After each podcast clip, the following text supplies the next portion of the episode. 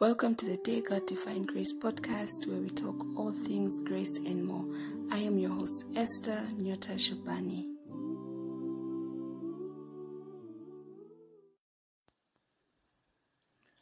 Welcome to the second episode of the Day God Defined Grace podcast. Now, I want us to take this moment and think to ourselves why is God known as the great I am? Why is it among the many names of God? In Exodus 3, verse 14, he says, I am who I am. And in the last sentence of this verse, he says, I am has sent you. Now, this is a response to the question that Moses asked God. When Moses said, Who should I say has sent me? And God says, I am has sent you. Now, I want to answer the question. God is known as the great I am because he is everything we need him to be. He is everything we need him to be.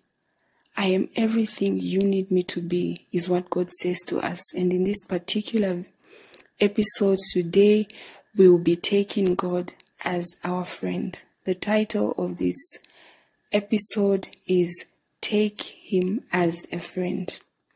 The beautiful and unique thing about this friendship is that God has already made the first step. His hand is stretched out for us we become open to His love filled with promises and, in, and grace. Jesus Christ told His disciples,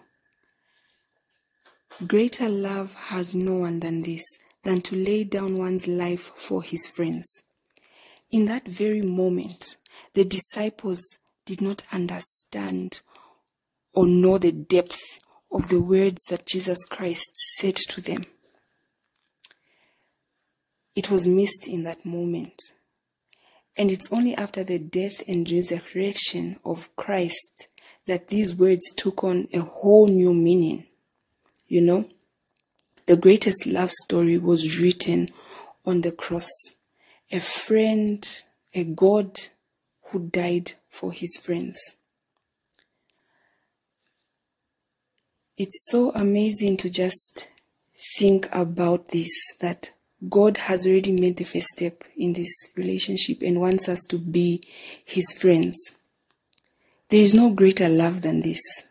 You know, we are loved by a God who wants us to be his friends.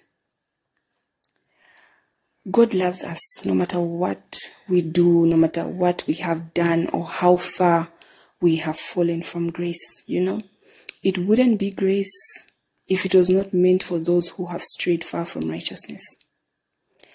Let's just take a moment to think about that. It wouldn't be grace if it wasn't meant for those that have strayed far from the path of righteousness. God is patiently waiting for us. A faithful friend who loves so faithfully. Now I just want us to like take this time and just think. This real friendship is a two way. God is not going to force himself into your life. No, he won't. I want us to open ourselves to God. Talk to him as a friend. Tell him your sorrows, your joys, and your cares.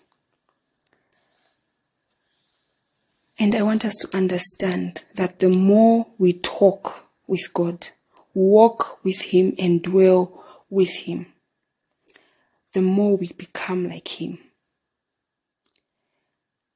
I can say this with full confidence that the peace you will find in this friendship will start to mend you. Because having God as a friend is one of the greatest is not one, is the greatest decision that we can make because it opens us to God. Because once we open ourselves to God, He goes all the way in. He is with us through everything.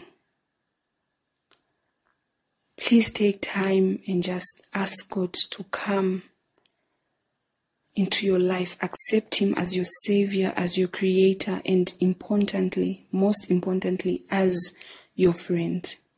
I just want to take this time and pray with someone out there who needs God as a friend because God is a faithful friend who loves so faithfully. Let us pray. Our kind and heavenly Father, who dwells in the third heavens, we come before you in this moment to ask that, Lord, you may come into our hearts as our Savior and our friend.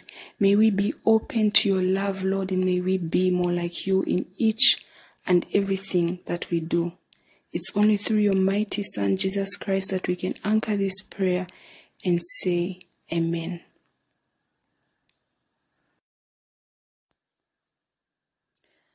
May the Lord bless and keep you. Thank you for listening. Don't forget to follow and share the Day God Defined Grace podcast.